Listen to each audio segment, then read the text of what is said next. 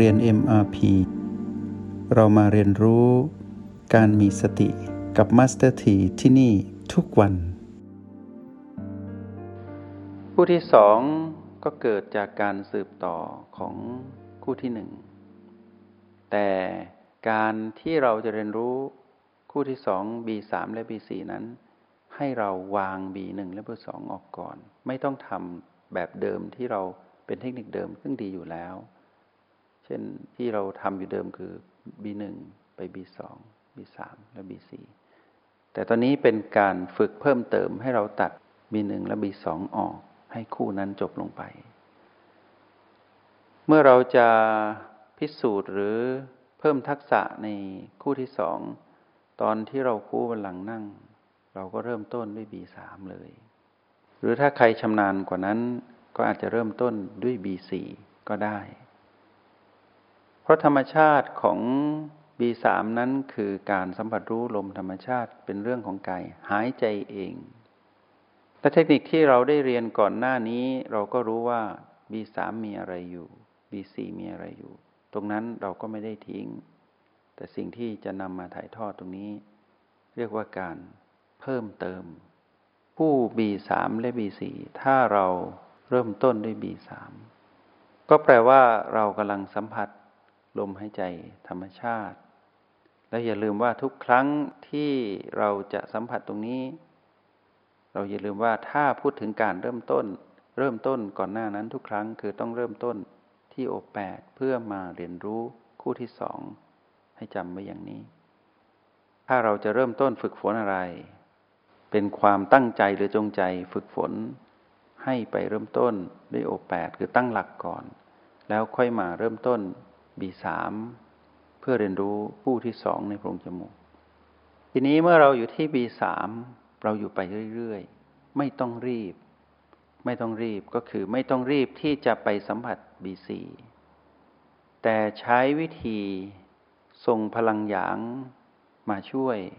ในการเข้าไปสัมผัสชิดแน่นขึ้น ในการรู้สึกถึง B3 เราไม่ได้ ใช้พลังหยางในการบังคับกายให้หายใจ แต่เราบังคับตนเองให้ไปสัมผัสการหายใจของกายแบบ B3 แตกต่างตรงนี้กับ B คู่แรก แตกต่างชัดเจน เพราะคู่แรกเป็นการบังคับทั้งเราและกายบังคับให้เกิดคู่แรกนั้นพักตรงนั้นไว้ คู่ที่สองนี้เราไม่ได้บังคับกาย แต่เราบังคับตนเอง พื่อไปสัมผัสชิดแน่นขึ้น ในบีสามที่เกิดขึ้นอย่างเป็นธรรมชาติ การสัมผัสชิดแน่นก็คือเป็นการเพ่งนิดหนึ่ง เป็นการเพ่งคือใช้พลังหยาง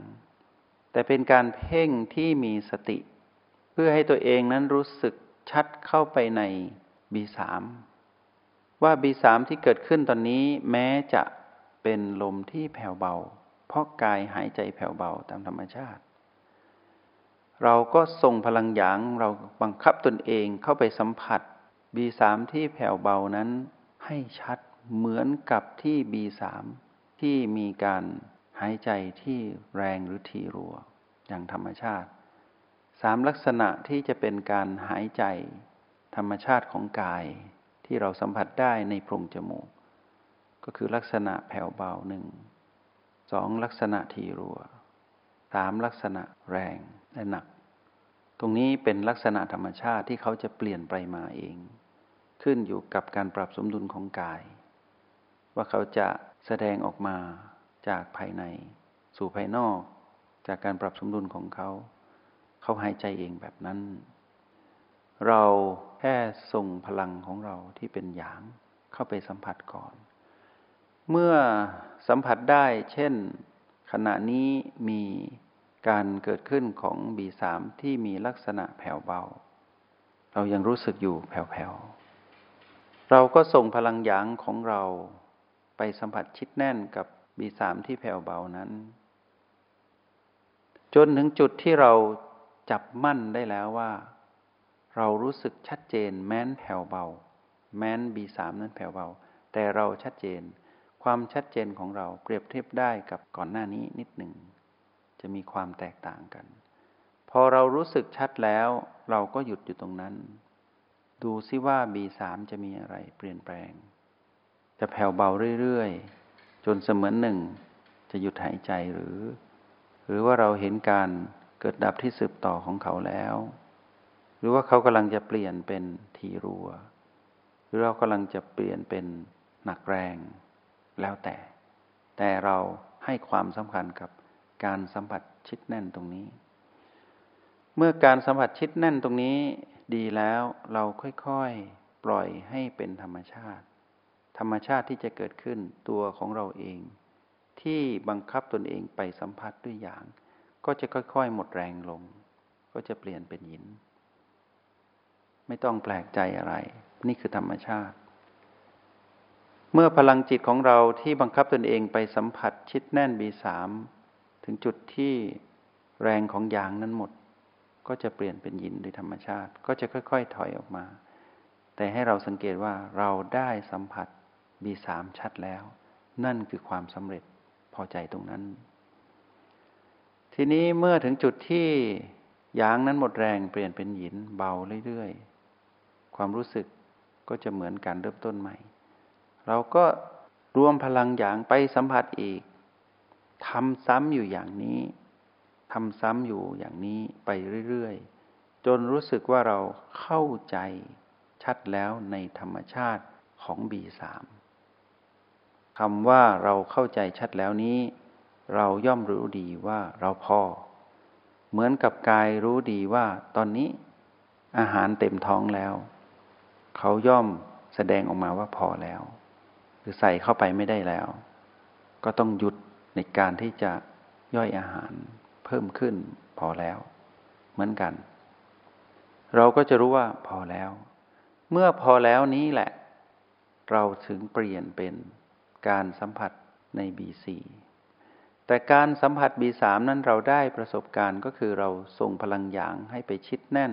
กับ B3 ที่เกิดขึ้นที่เรายกตัวอย่างคือมีลักษณะแผ่วเบาเมื่อครู่ เรารู้วิธีการสัมผัสชิดแน่นแล้ว ต่อมาเราสัมผัสชิดแน่นเพื่อไป B4 แต่การชิดแน่นตรงนี้เราให้เราสังเกตว่ามีสิ่งที่กั้นขวางระหว่าง B3 B4 คือสิ่งที่เรียกว่าผิวหนัง ในโพรงจมูกโพรงจมูกมีผิวหนังกั้นอยู่ ระหว่างเส้นเลือดที่เป็นเส้นเลือดฝอยที่อยู่ในโพรงจมูก กับผิวสัมผัสในโพรงจมูก ที่เราใช้ศักยภาพของกายตรงนี้ เรามาอยู่ตรงนี้ เพื่อรู้ว่ามีลมภายนอก ลมภายนอกก็คืออากาศที่กายนั้นสูดเข้าไป ทั้ง B1 B2 B3 ตะกี้เราสัมผัส B3 เรารู้ว่านั่นคือสัมผัสผิวหนังในโพรงจมูก แต่ใต้ผิวหนังในโพรงจมูกในจุดเดียวกันนี้ มีเส้นเลือดฝอยอยู่ เมื่อมีหลอดเลือดถึงจะเป็นหลอดเลือดเล็ก แต่จะมีการเคลื่อนไหว เนื่องจากว่ามีการสูบฉีดของหัวใจ ชีพจรย่อมเกิดขึ้นทั่วสารพังกายแต่เราไม่ไปที่อื่น เพราะเรากำลังสนใจใฝ่รู้ ในการเรียนรู้สติกับลมภายในที่ชื่อว่า B4 เมื่อเราสัมผัสชิดแน่นไปที่ผิวหนังในโพรงจมูก ซึ่งจะต่างจากการสัมผัสชิดแน่น ไปกับลมหายใจที่เกิดขึ้น ต่างกัน เรากำลังสัมผัสผิวหนังเหมือนกับที่เราใช้นิ้วมือนั้นกดไปที่ข้อมือเราเพื่อสัมผัสชิปจรที่ข้อมือแบบนั้น เราก็ส่งพลังหยางของเราเหมือนกันเข้าไปสัมผัสชิดแน่นกับผิวหนังนี้ พลังจิตนี้อัศจรรย์ พวกเราไม่ต้องกลัว พวกเรามีอยู่แล้ว ทุกคนมี ทุกจิตมีพลังจิต ขึ้นอยู่กับว่าประสิทธิภาพในการสนับสนุนหรือการบ่มเพาะพลังแห่งสตินั้นมีมากน้อยเท่าไหร่เท่านั้นเอง มากก็ใช้ตามมากน้อยใช้ตามน้อย แต่ไม่มีเป็นไปไม่ได้ เพราะเราฝึกมาพอสมควรแล้ว เมื่อเราสัมผัสตรงนี้ชิดแน่นเข้าไปที่ผิวหนังเสมือนหนึ่งใช้นิ้วมือกดไปที่ข้อมือเพื่อสัมผัสชีพจร ตรงนี้แหละจะเป็นจุดเปลี่ยน เมื่อเราสัมผัสตรงนี้ เราสัมผัสได้ เราจะจับชีพจรได้ หลอดเลือดที่เป็นเส้นเลือดฝอยที่อยู่ในโพรงจมูกนั้นมีอยู่ตลอด มีการเคลื่อนไหวตุบ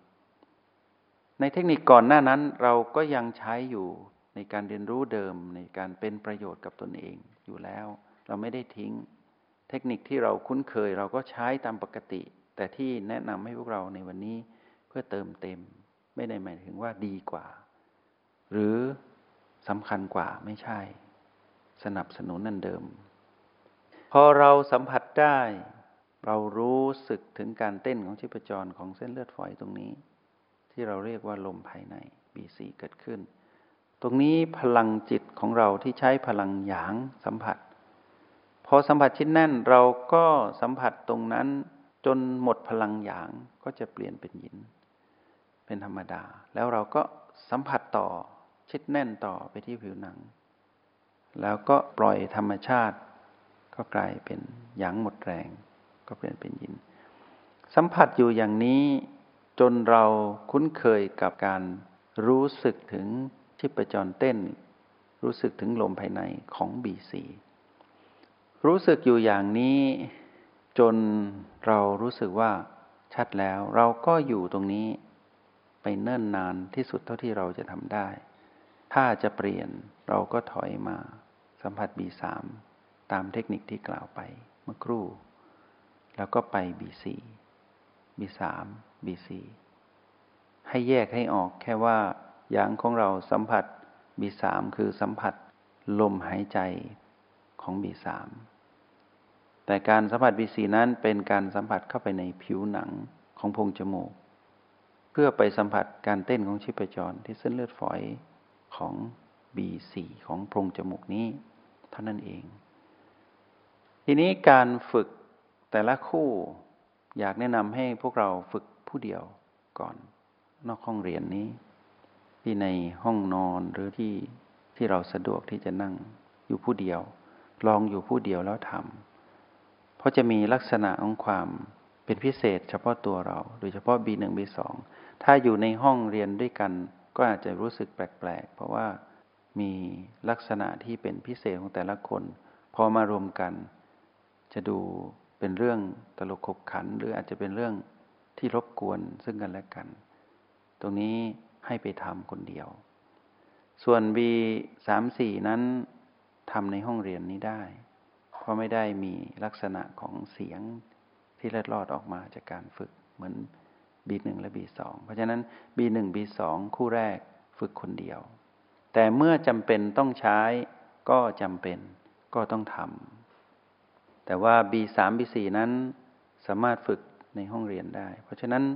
สองคู่แรกในโพรงจมูก เราได้เทคนิคเพิ่มเติมแล้ว ทีนี้เมื่อทำเสร็จไม่ว่าจะเป็นคู่ B1 B2 หรือคู่ B3 B4 ให้กลับมาที่โอแปดทุกครั้ง เมื่อสำเร็จแล้วเมื่อเสร็จแล้ว ก็กลับมาที่โอแปดจงใช้ชีวิตอย่างมีสติทุกที่ทุกเวลา แล้วพบกันใหม่ ในห้องเรียน MRP กับมาสเตอร์ที